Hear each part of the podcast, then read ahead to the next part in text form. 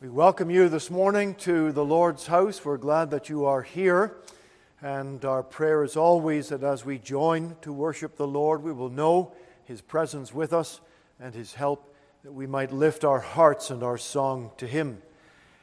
The opening hymn we have is number 82, and it says, Join all the glorious names of wisdom, love, and power that mortals ever knew, that angels ever bore and all of them are too mean. It means they are too low, they are too unable to speak his worth, to mean too set my Savior forth.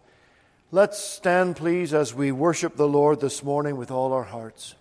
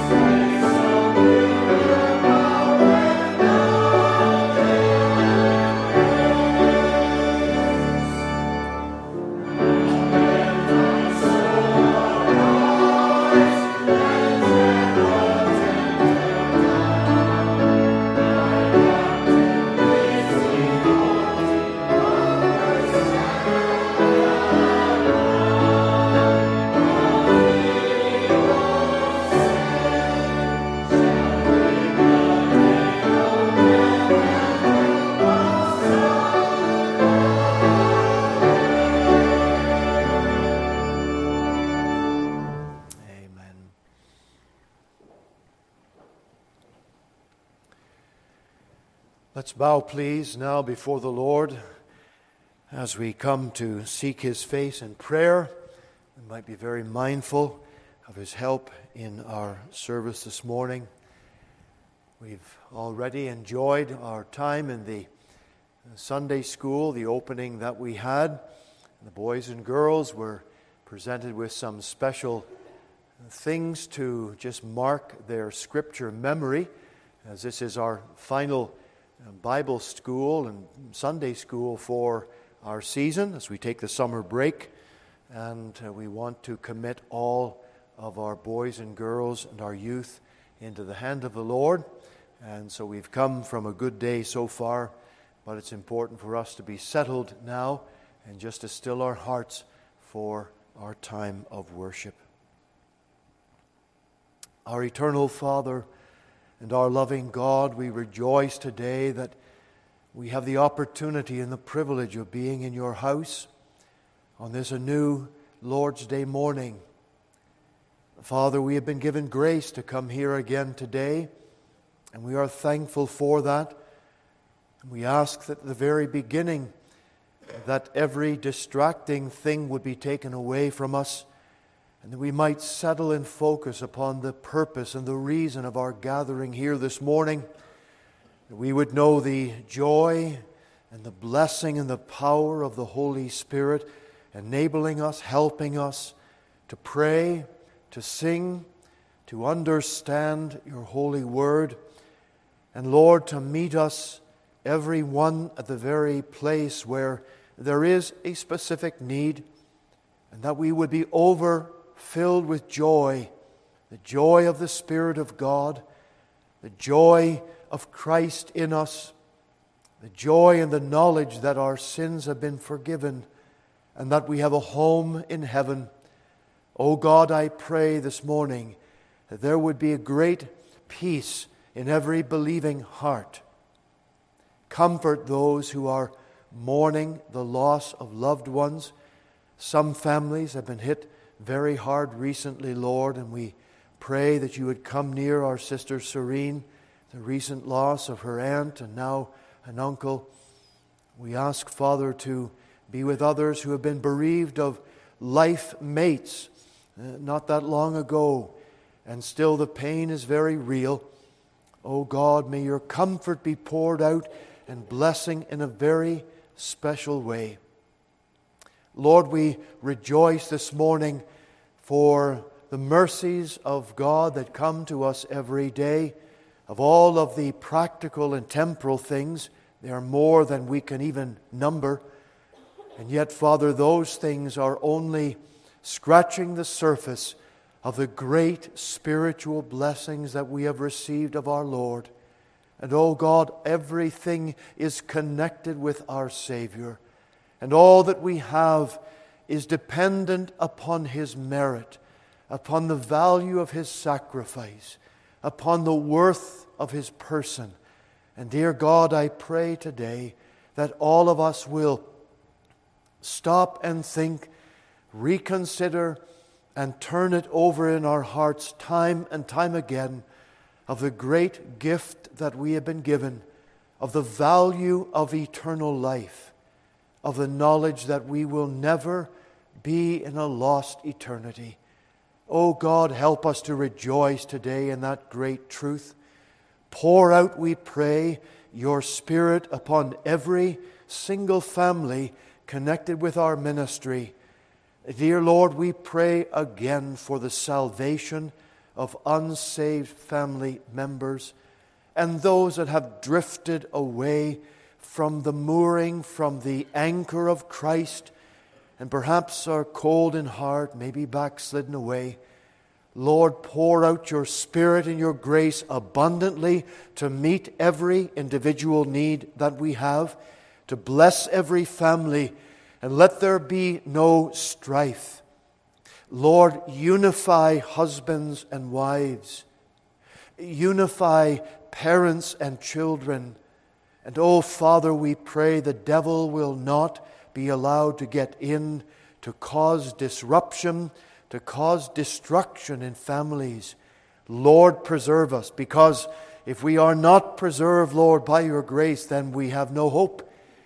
But thank God today, Father, we have hope and we are dependent and we are resting with great confidence upon our everlasting salvation today.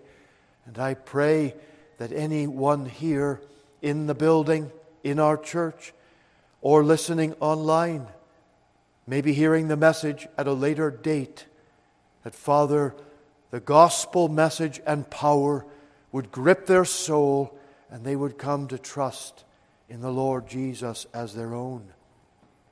Father, remember, we pray, the work in Cloverdale and Brother Fitton as he begins his ministry today in an official capacity.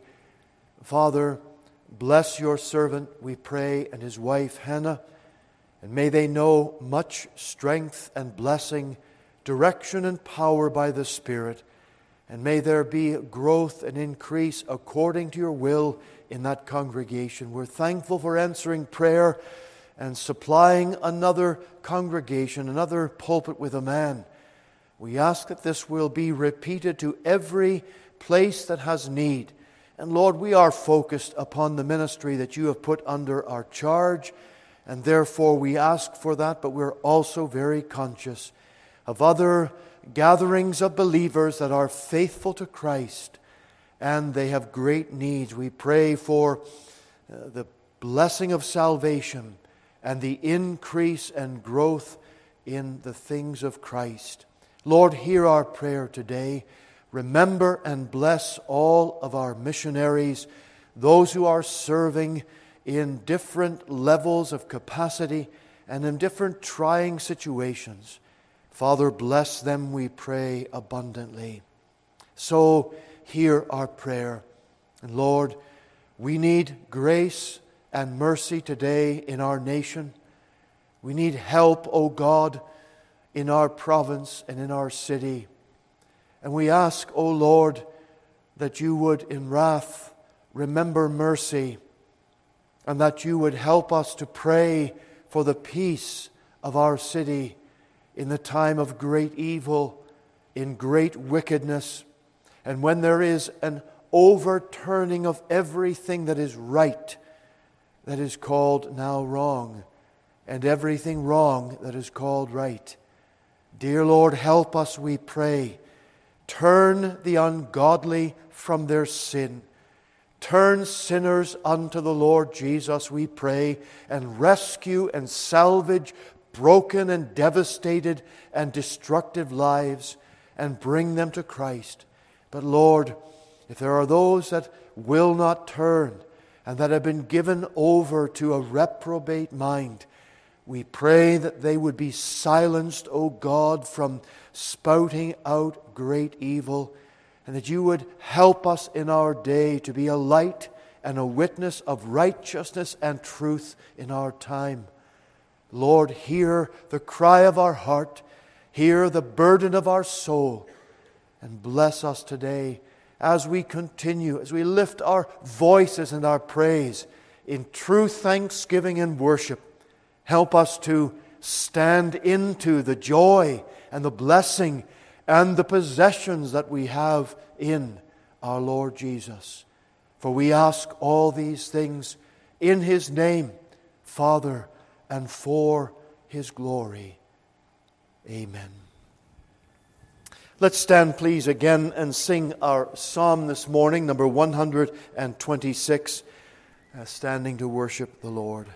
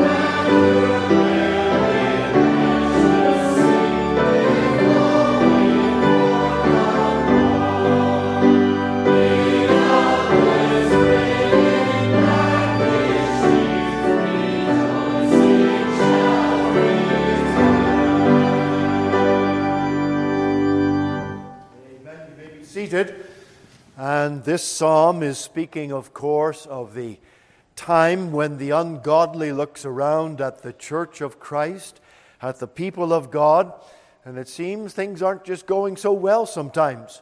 And the devil would always be the one to utter or to speak those words in our ears. Never mind, the devil is a liar from the beginning, the father of lies. And we will keep our eyes looking heavenward. We will sow the seed. We will sow beside all waters. And the Lord has promised that there will be a day of ingathering, of bringing in the sheaves, and we will be thankful for that.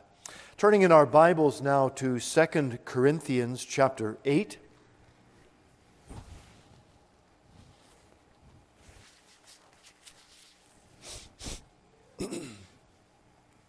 Second Corinthians chapter 8, we're going to read the first nine verses here. The apostle was speaking to the Corinthians. He tried to encourage every church in some area. He would always look for things that he could encourage them about and be positive for. And he was able to thank the Corinthian church for the fact that they had a measure of faith, they had a degree of knowledge, they had some blessings from the Lord and some gifts from God. But one thing that he had to challenge them about, and it was about their, their giving, their tithing. And so, in this portion of the word, he's using another church, another gathering of believers, as an illustration of how they responded to the Lord and how they responded in thanksgiving and worship to the Lord and the grace that He had given to them, and they expressed that in a way of practical tithing and blessing. And so that's the thinking, and follow through how the apostle sets forth the argument here 2 Corinthians 8 and verse 1. Moreover, brethren, we must inform you, is the marginal reading here. We do you to wit. Simply, we have, you have to know this. We want you to get this. We don't want you to miss it. This is so important. Moreover, brethren, we must inform you of the grace of God bestowed on the churches of Macedonia. How that in a great trial of affliction, the abundance of their joy and their deep poverty abounded unto the riches of their liberality, of their simplicity. In other words, they were a group of believers that saw what God had done for them and how they had received this grace of God, and they were just following the Lord simply. They were following the Lord as a Christian should do. It was Christianity 101, if you like. And these people that he's talking about of Macedonia, the Lord gave them his word. They had received the grace of God, they were saved, and they wanted to follow him and be a witness. And so their life became a testimony of what it was to be a Christian. And so they did that with simplicity and in their liberal giving. Verse 3 for to their power I bear record, yea, and beyond their power they were willing of themselves, praying us with much entreaty that we would receive the gift and take upon us the fellowship of the ministering to the saints. And this they did, not as we hoped. This they did not as we hoped, but first gave their own selves to the Lord and unto us by the will of God. Now we have to stop there for a moment. What um, a recommendation the apostle is giving. What a word that he is using to exhort others and what an example the churches of Macedonia had. Yes, they could have been commented, commended for so many things, but here's where it started. They were willing to give of themselves unto God. And you know, brothers and sisters, if that's not the starting place for us, then we're going to go astray. We're going to get our priorities all out of whack. They're going to be all mixed up. Ah, but we have to keep the focus here in our life every day that we are willingly giving ourselves, giving of ourselves unto the Lord.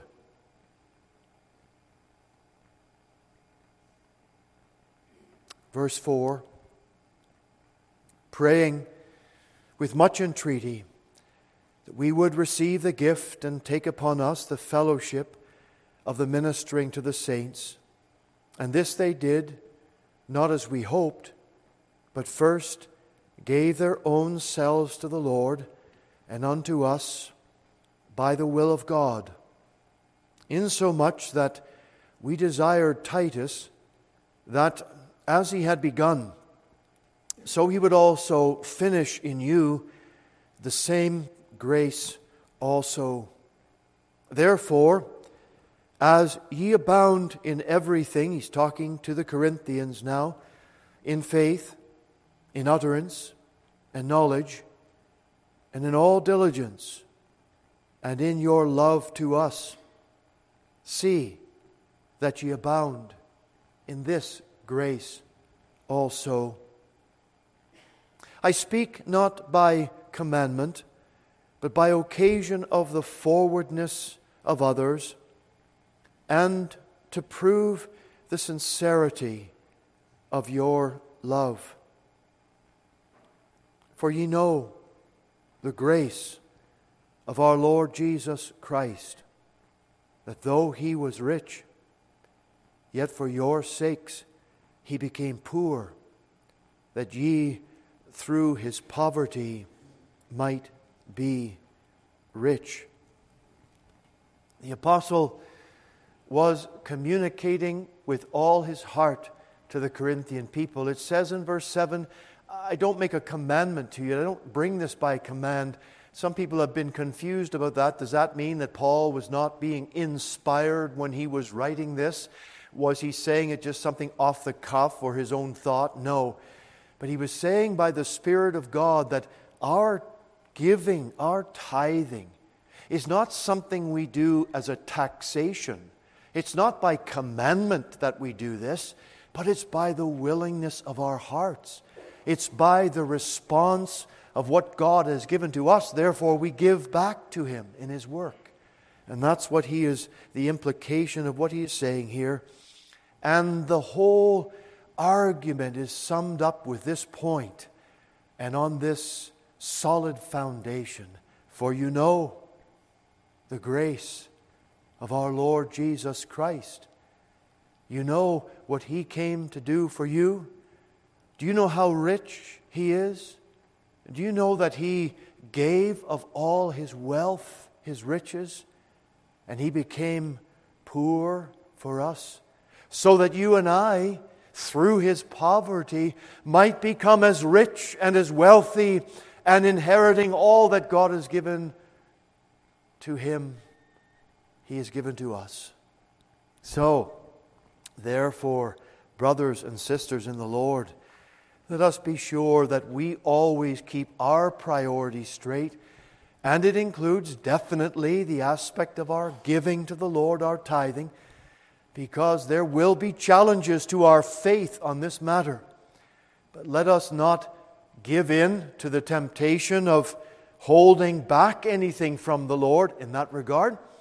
But let us always say, we want to be joyful and appreciative in thanksgiving in how we give unto the Lord, because in so doing we give to others and we reflect the beauty and the love of the Lord to our hearts. May the God bless His word to us, and it will definitely tie in to the message I want to share with you today. We welcome you all to our morning service today. It's great to see you, and we're happy that some who have been away for some time have been able to come back again. It's good to see uh, everyone here this morning in the Savior's precious name. And we say a word of sincere welcome to daughter Esther, who's visiting from North Carolina. And our home is a, a little bit happier place these days because there are some grandchildren running around as well, and there's lots of noise, and there's lots of wrestling on the floor, and there's all kinds of stuff going on, and uh, those make for a very happy time for us. And so we're very happy that our daughter Esther is with us for holidays for a couple of weeks, and our grandchildren as well. Unfortunately, her husband Steve could not come at this time as he started a new job not too long ago, and it's just not possible for him to get away just at this time. And uh, we missed Demo as well. He was supposed to be coming up. That's the dog, by the way, in case you didn't know. And uh, Demo usually enjoys coming up for his holidays to Canada as well. But uh, the poor fella had to be left behind this time. And so, well, we miss him too.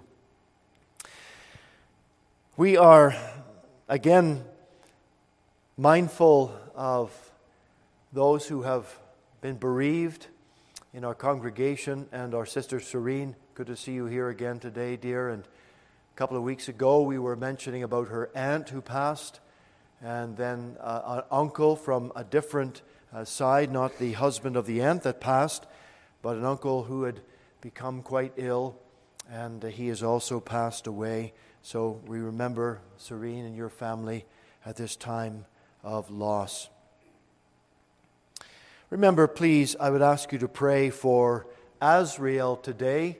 Uh, Azrael has been sick all night, and the family is not they've been up with him all evening, all night, and so they're not able to be at church this morning. So remember the Delina family today as well, please, in your uh, prayers. Let's remember also Mrs. Hamilton. She is growing increasingly weaker as the days go by, and we've been holding up our sister before the Lord and also praying for Reverend Bodner as they are uh, in this time of great weakness. Let me thank you very much for your prayers for me over this past, well, yesterday, Friday, and yesterday in travel, as I had the great privilege of being in our church in Cloverdale, British Columbia, for the ordination service on Friday night of Reverend Andrew Fitton. It was really a blessed time, and I want to thank you for your prayers. Uh, the Lord allowed everything to go as smooth as it could have gone in travel, and that's not always the case, but I'm very thankful for that. And so your prayers have been answered. And it was a very encouraging meeting on Friday night. We had the ordination installation of our brother, and uh, he was here with us recently at our May presbytery time, and he was able to share with you something of the call of God and his own life, and that was uh, good to hear that. And the photo you have before you on the screen, from left to right, the man on the left, a little bit hunched over, well, that's one of the deacons. His name is Vern Hansen. And Vern has not been well this last while. And uh, very thankful that he was able to be there at the service. But do remember Vern in your prayers. And Dr. Stephen Pollock, who is the clerk of our presbytery, and he was there. I'm thankful he was able to join for the meeting. Remember him in uh, Malvern, Pennsylvania, is his congregation. And the next man, of course, is Reverend Andrew Fitton. You'll know the guy in the center. And Andy Foster, very happy that he was there, the minister from Penticton. He and his wife Jill were in the service. And uh, Reverend Reggie Kimbrough, uh, Kimbrough and his wife Jan, they were just finishing their 40th anniversary of marriage. And they were on a cruise up the Alaska cruise. And well, they had intended and planned to come for the ordination service, and that all the dates worked together just right. And so, very happy he was there, and he brought the word, and he's traveling to Calgary today. Uh, well, he traveled for the services today. And then the two elders are on the far right hand side of the Cloverdale Church Mr. Alan Samuel and Mr. Andy Rursma. And they've been serving as elders in the congregation for many years now. And during the whole time of the vacancy, as Reverend Gollaher retired, well, they've been very strong. And one deacon who is not there, Mr. Charlie Escobar, very disappointed he couldn't make the service, but their family had planned a trip back to the Philippines, to their homeland, and uh, they're there for about a month. But I think he was watching online uh, the next morning in the Philippines where they were. So please remember that congregation and all of these people and keep them much in your uh, prayers. It has been a busy week for our school as well because on Thursday night there was the grade 8 graduation, on Friday night the grade 12s, and so now the school is really just coming down to the final couple of days, and then there's all the administrative and marking and reports that have to be done.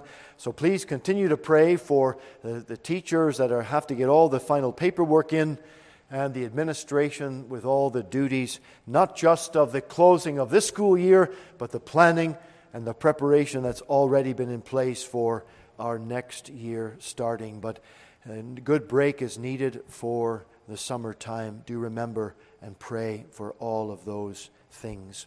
Our service is today at 5:50 we will have our pre-service prayer time our evening service 6:30 and there will be a fellowship time after the evening service tonight as well. And then Wednesday evening, our Bible study and prayer time, and our services next Lord's Day. There will be no Sunday school during the summertime. We take a break. There will be a couple of special messages for the boys and girls, at special times through the summer, and we'll keep you informed upon that. Good to see our sister Chloe back in the service today. Chloe has not been with us for a little while, and we're happy that she is back with us today in our service. Don't forget also, please, next Saturday is July the 1st, Canada Day, and we will be having a family, church family barbecue then. And the, the list at the back, put your name down, how many people are coming with your family, so we know what kind of preparations to bring. And if you'd like to invite someone else to come along, a friend of yours maybe, uh, some family member who doesn't normally come to the church, you do that and we'll introduce them. There will be fireworks also at when it gets a bit closer to dark at the time. By the way, it'll be 6 o'clock, so it's an evening barbecue, not an afternoon one next Saturday. It'll be starting around 6 p.m. Let us sing again to the Lord's praise. And this hymn is not in our hymnal, but it's one that Reverend John Bodner wrote in 2005, and he wrote and dedicated it to me. And I'm very thankful for what our brother did uh, that time, and it will encourage us as we sing this today to remember our brother in our prayers. It's a well known tune. The church's one foundation is the tune, and the words, I believe, you will be able to pick it up very well. Let's stand, please, as we sing.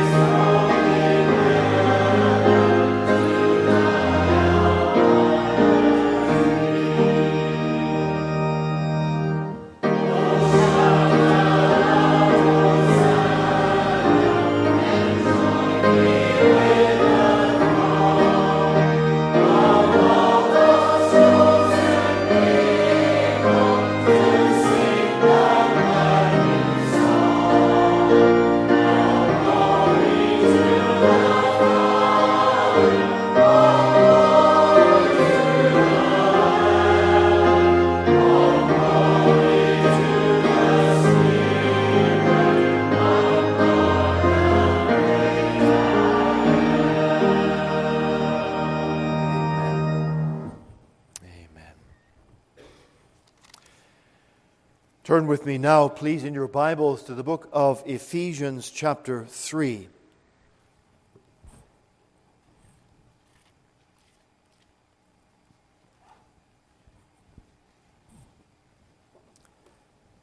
Ephesians chapter 3, the first eight verses.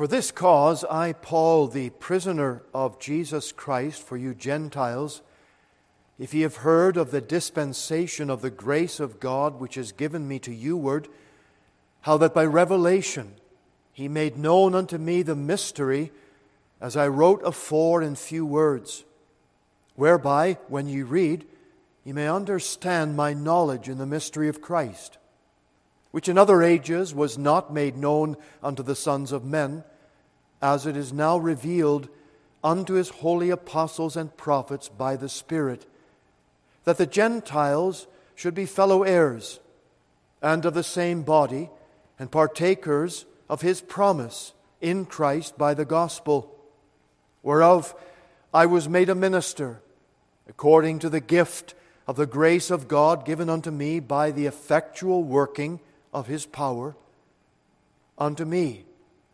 who am less than the least of all saints, is this grace given that I should preach among the Gentiles the unsearchable riches of Christ. Let's bow, please, in prayer.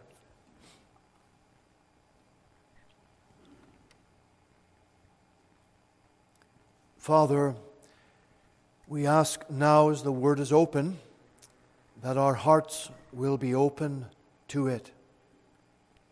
We pray, Lord, that we'll be very mindful of the Spirit's direction, and guidance, and help today. And so, Lord, fill us with anticipation and with the application by the Spirit of the Word to our souls today. Father, we step out upon a vast subject, and I pray that some aspects of its fullness and of the truth would rest in our hearts this morning. We Hear our prayers. Bless us in Jesus' holy name. Amen. I want to think with you today on one phrase from verse 8 of Ephesians 3, and it is this phrase the unsearchable riches of Christ, and what that means to you, and what those words mean for every single human being. It's hard for us sometimes, you know, to measure the value of something. It's not easy because we all make different estimations of things we have and the worth of them. To an antique collector, an old broken table in the back of the garage, well, it's of not much value except that he would see the history of it and the character of that piece and to the right price, when it's restored, it'd be worth a good amount.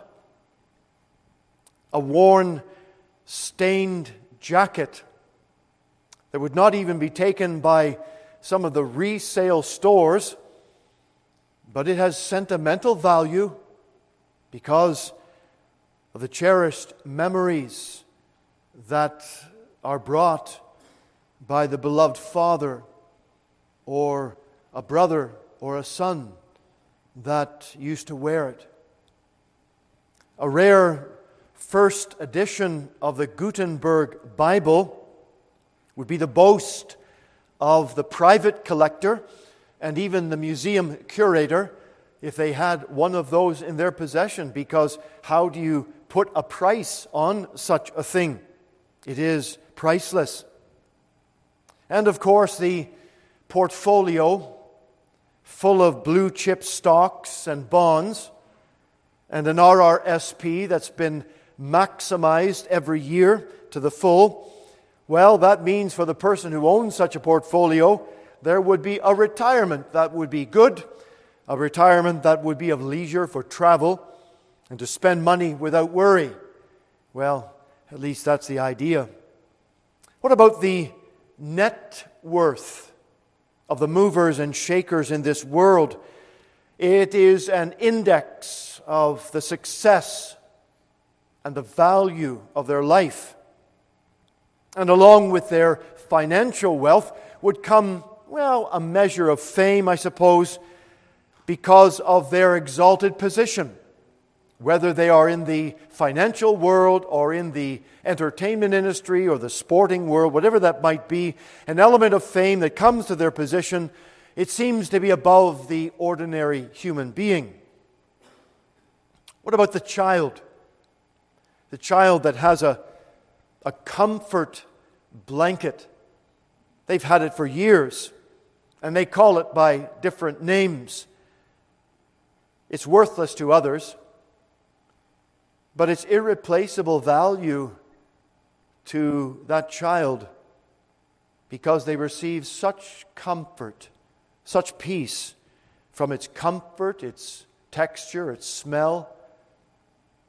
But when all of these illustrations, and we could cite many more, and you could as well, when we think about them all, we're exhausted because there is no way of us speaking about something so incomprehensible and beyond the reach of our description.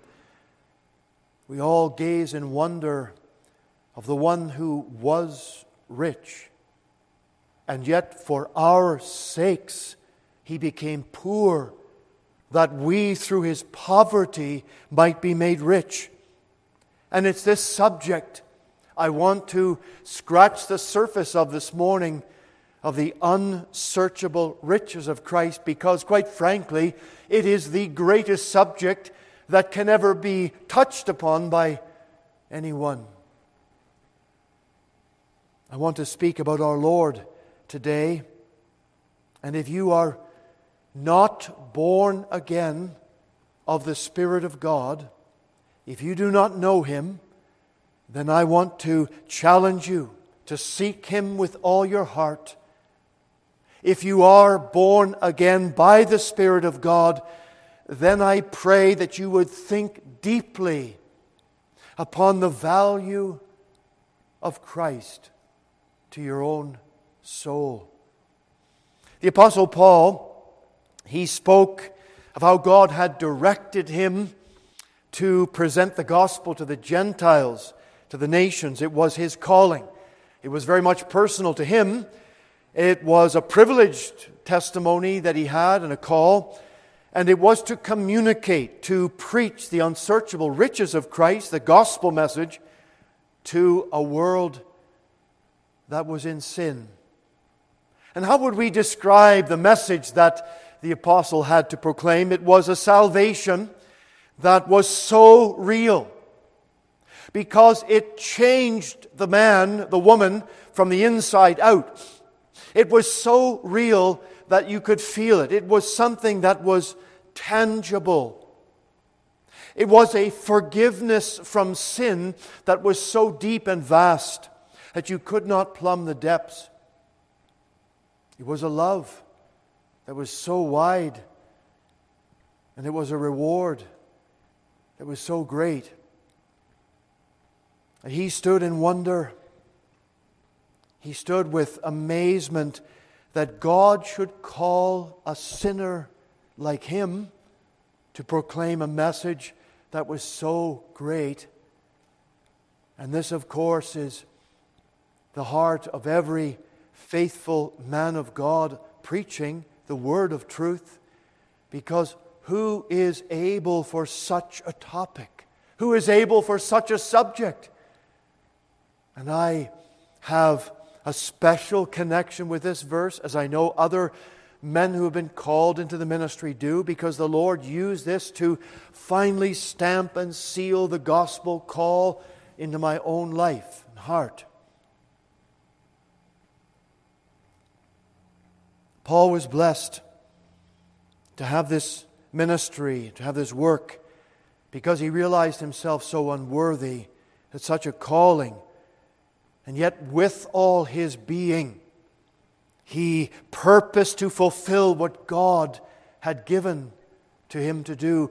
And that's why I have asked you to pray for me that the Lord would enable and strengthen and help me to take such a vast subject as we have before us and be able to communicate this with some sense of clarity and with the authority of heaven upon me to speak the word.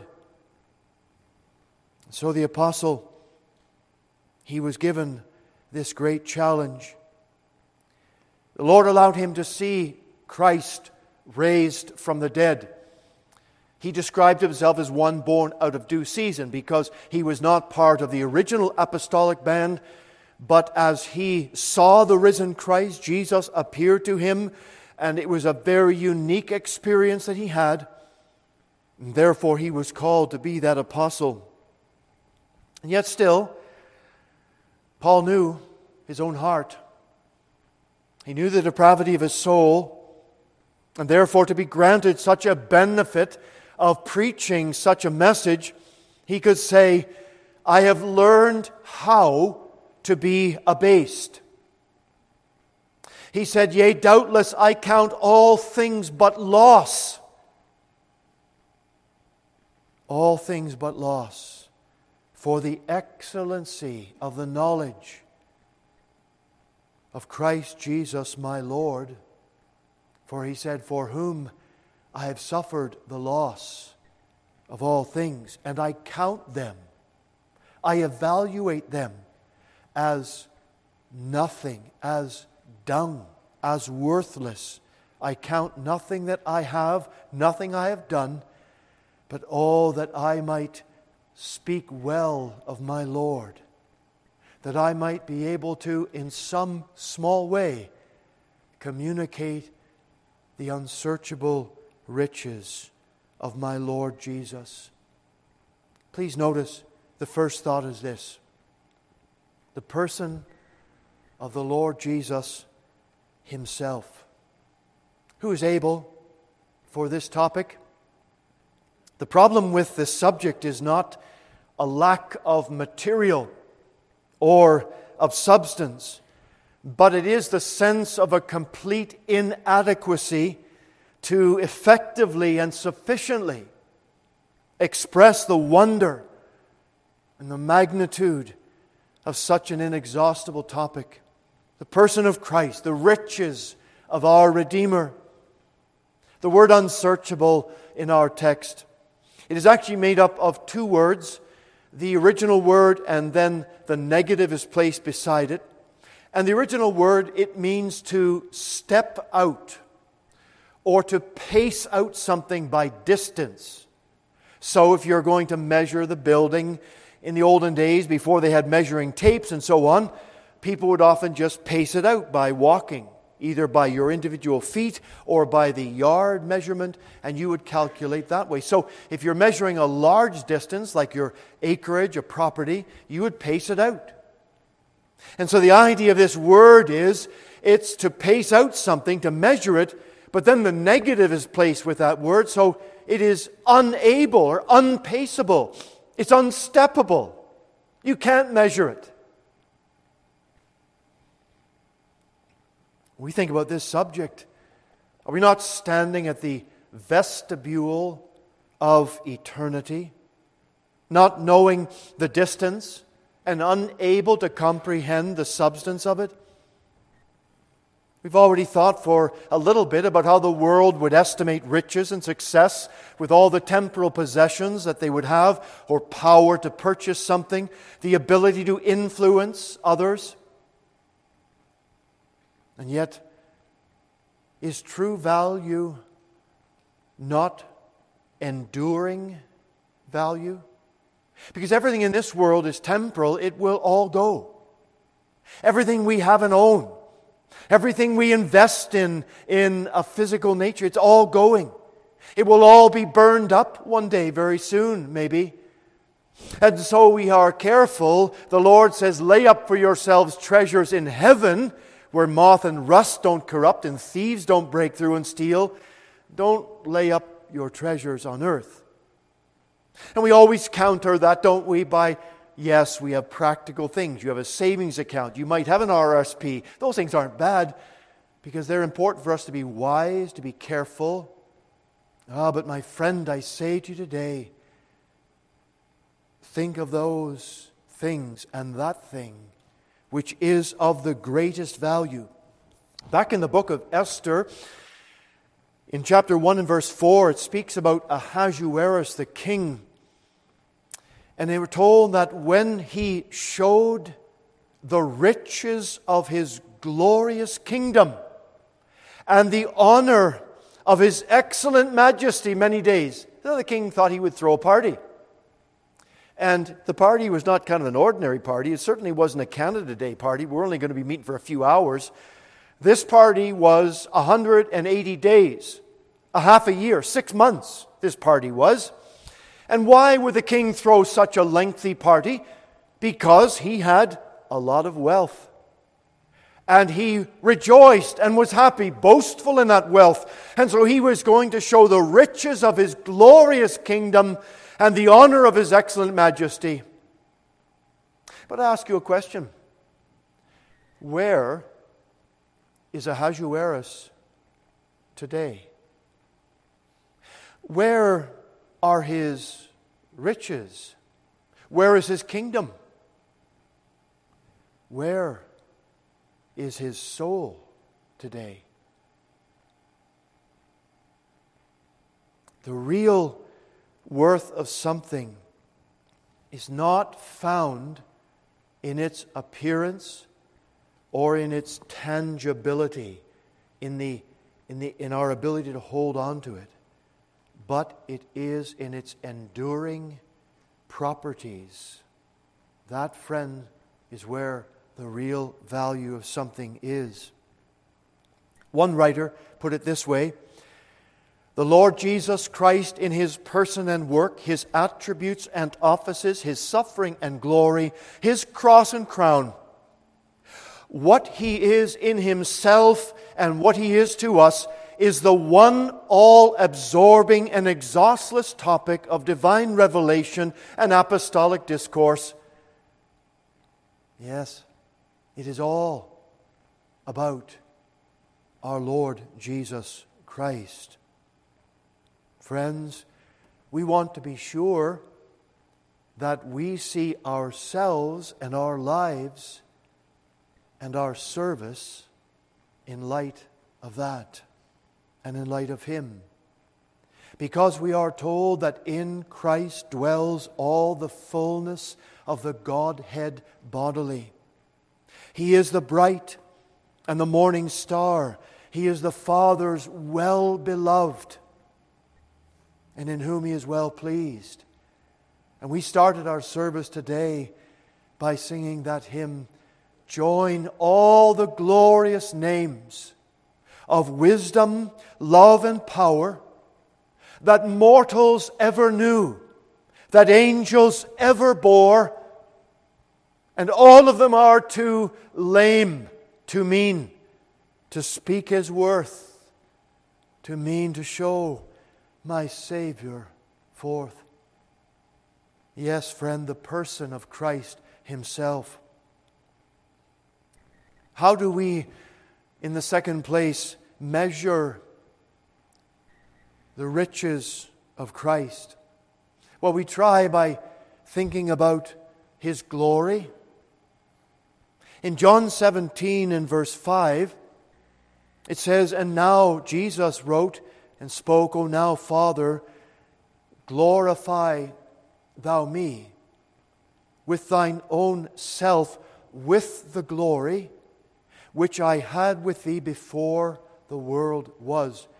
And so you ask the question what was that glory? That friend was the glory of the triune person of the Son of God. That was the glory of the one who fills heaven and earth. That was the glory of the one who created everything out of nothing. It is a glory of the one that we come to bow down to worship with what we have to be able to give.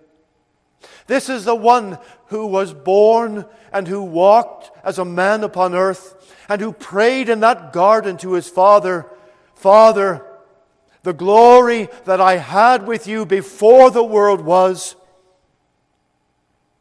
grant that glory to be reinstated to me again. For he who was rich in all the glory that he had became poor and came to an earth full of sinful, rebellious, rejecting human beings like all of us. And the Lord came and made himself less than a poor man. He said, I am a worm and no man. And therefore, friends, we begin to see something of the great step the Lord took down to become poor for us. How rich, how wealthy, how inestimable was this. His glory is so great. When Saul of Tarsus was going to Damascus to arrest, persecute, kill Christians, the Lord Jesus met him. And it was at the middle of the day when the eastern sun was bright and hot, with no cloud to disturb it. And yet, when Christ appeared to Saul, he said, That glory that appeared to me was brighter than the sun shining. And we don't have any estimation of something that could be brighter than the sun because you cannot look at the sun in its, the height of its time. And our Lord, our Lord Jesus Christ, in all his glory, he shines with perfection, for he is without any sin. He is glorious in his holiness there is none like unto him. He does always those things that please his Father. There is absolute unity in the Trinity. He is glorious in majesty because he does not submit to any other, but all submit unto him, and every knee will bow and every tongue will confess that he is Lord to the glory of God the Father. And so the psalmist, Psalm 24, says, Lift up your heads, O ye gates, and be ye lift up ye everlasting doors, and the King of glory shall come in. Who is this King of glory? The Lord of hosts. He is the King of glory. And Christ rising from the dead, ascending from earth, and returning to his glory, is now in front of us here in that psalm. His glory is so great and so vast.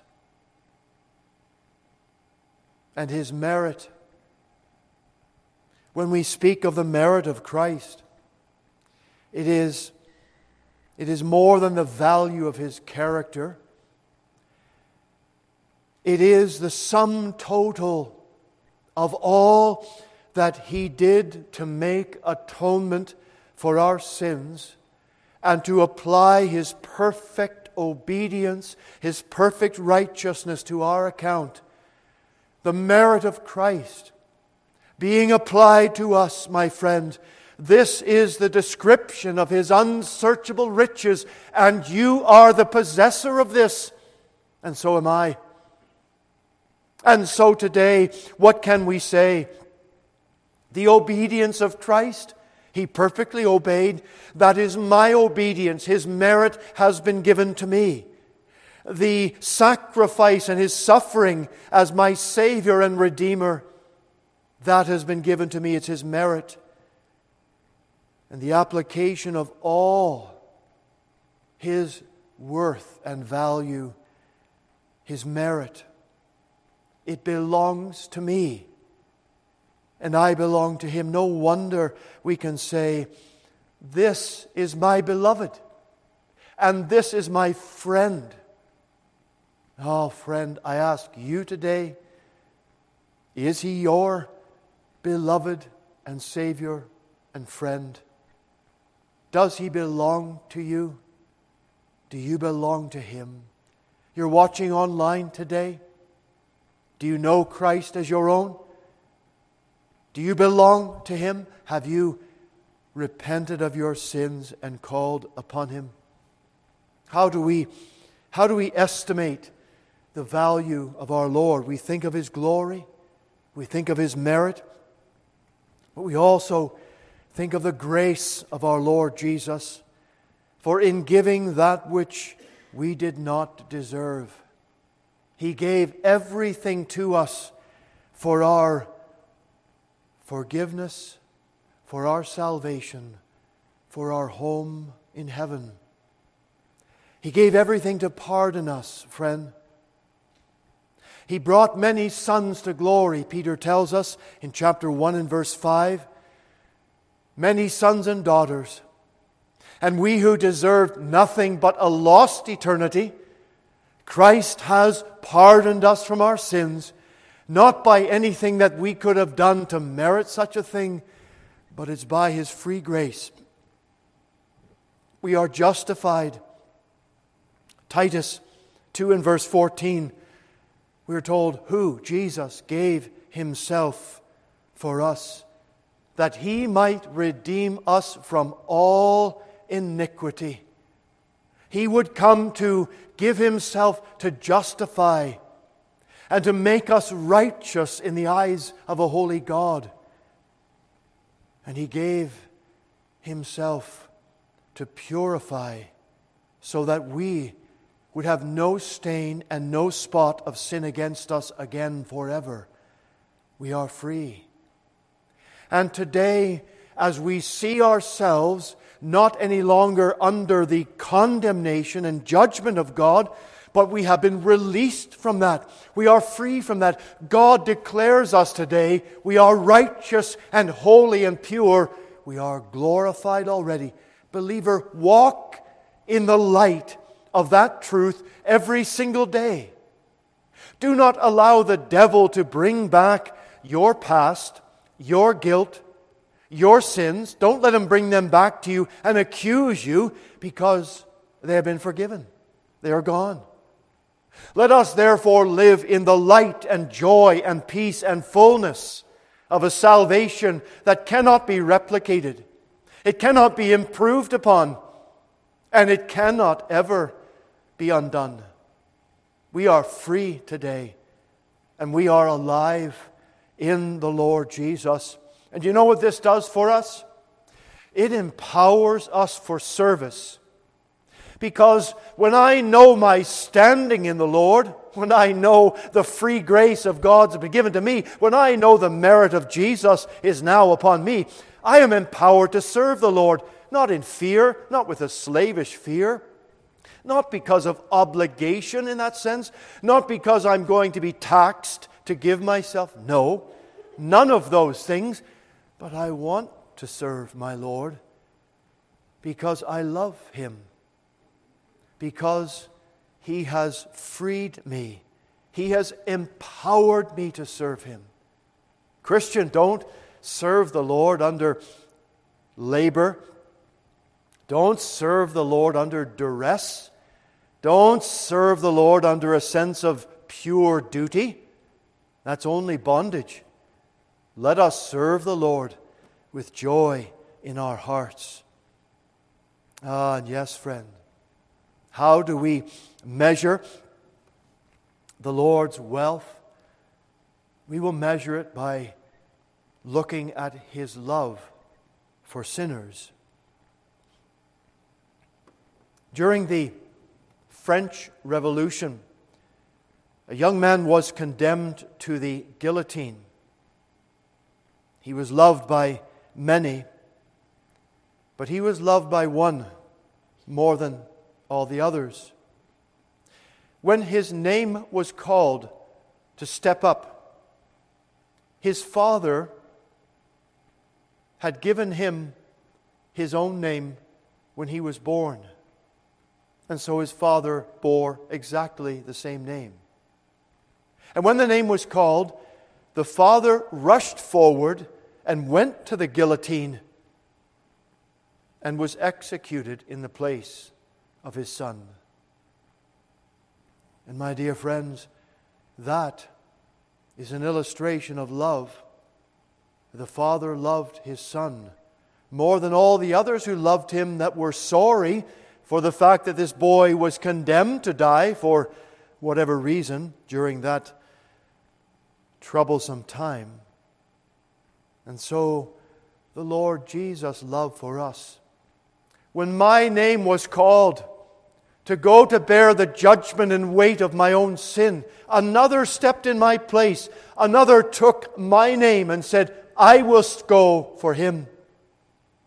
And Christ stepped into my place because his love for me was so vast, so great, so untrammeled. And he who lives for us today at the right hand of God is our mediator. For he is alive today and lives for us and intercedes for us at the right hand of his Father. He is our shepherd. He leads us. He is our great physician. He heals our wounds. He is the great captain of our salvation. We will follow him. He is our king. We will bow before him. He is our master, and we will serve him. And He is our friend. And we have Him as our companion. Ah, friend, today, how great are the riches of our Lord that we have. He is the Lamb of God and the bread of life. He is the fountain of living waters, the light of the world, the door of salvation, the way, the truth, and the life. He is our all and our all in all. One commentator wrote this. He said, All this is a treasury of wisdom, a bank of merit, a storehouse of rewards, from which the soul may continue to draw throughout eternity without exhausting or ever diminishing the supply. For in Christ there is infinite fullness in Him. Yes, friends, we are never, ever going to exhaust our Lord's worth and value. And we're never going to be able to diminish by what we have received from Him. For His grace is abundant. And it's what Paul said I can do all things through Christ who strengtheneth me. For I have all in Him, and His riches are immeasurable. One final thought, and I'm brief with this the extent of the riches of Christ. It says they're unsearchable. We've already spoken about the impossibility of sufficiently handling such a subject. But to think about this, because the man who starts out to measure, for example, James Bay, and if you start on the one corner of the bay and walk around it, it's a large body of water, but it's only a little elbow of Hudson's Bay, if you know anything about your Canadian geography. So if you started at the point of James Bay and you paced it all around, you thought, well, this is a big body of water.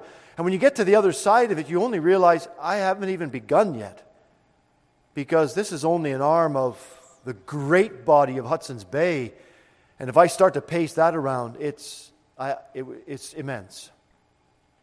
And so when we think about this in our Lord and his unsearchable riches, they are they cannot be discovered. They are too vast and too great. For Christ's riches defy the, the most intellectual or persevering mind to discover. They're unknown to any human speculation. Oh, friend, today, we'll never, even in glory, we will never be able to fully comprehend that which cannot be discovered, it cannot be fully known. And we come to an end of ourselves and every preacher because we cannot describe it. We try to use words, we try to put adjectives together, and we try to use illustrations. But, friend, when you're from a human point of view trying to describe something that is boundless as eternity and infinity, how can we do it? We cannot. These are the riches. This is the wealth. This is what is of our Savior spoken as being the unsteppable measure, the unsearchable riches of Christ. J.C. Ryle said, There are no riches like those which are laid up for us in Christ, for his people. They are a mine which, however long it may be worked, is never exhausted. They are a fountain which, however many draw its waters, will never run dry. And therefore, we say, let us all come to the Savior and make no delay. Christian, come. Do not hesitate. Do not set other things in the place of the Lord, but let us come to draw from the deepest, most valuable well that we have. For there is enough to fill our hearts to overflowing. Ah, and if you're outside of the Lord today, don't delay. Come to Him because you will find that He is more than willing to receive you than you are to even come to Him.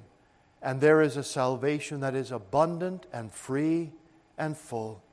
And I pray that you would find the joy and peace in Him this morning. We're going to close our service by singing hymn number 48.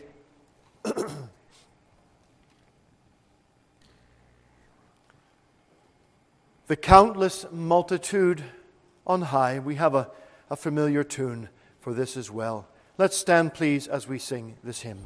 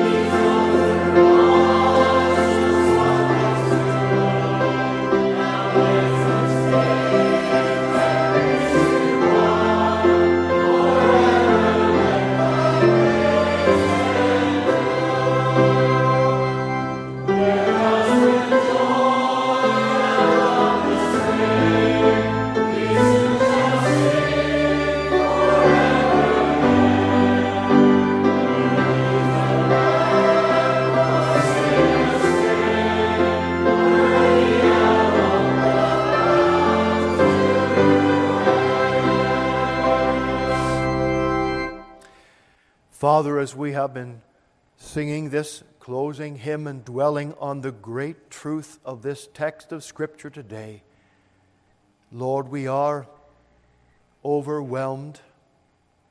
And we stand humbly before you today. And we pray that some dimension, some ability to understand, more grace would be given to us, Lord, to comprehend the value, the worth of our Lord Jesus.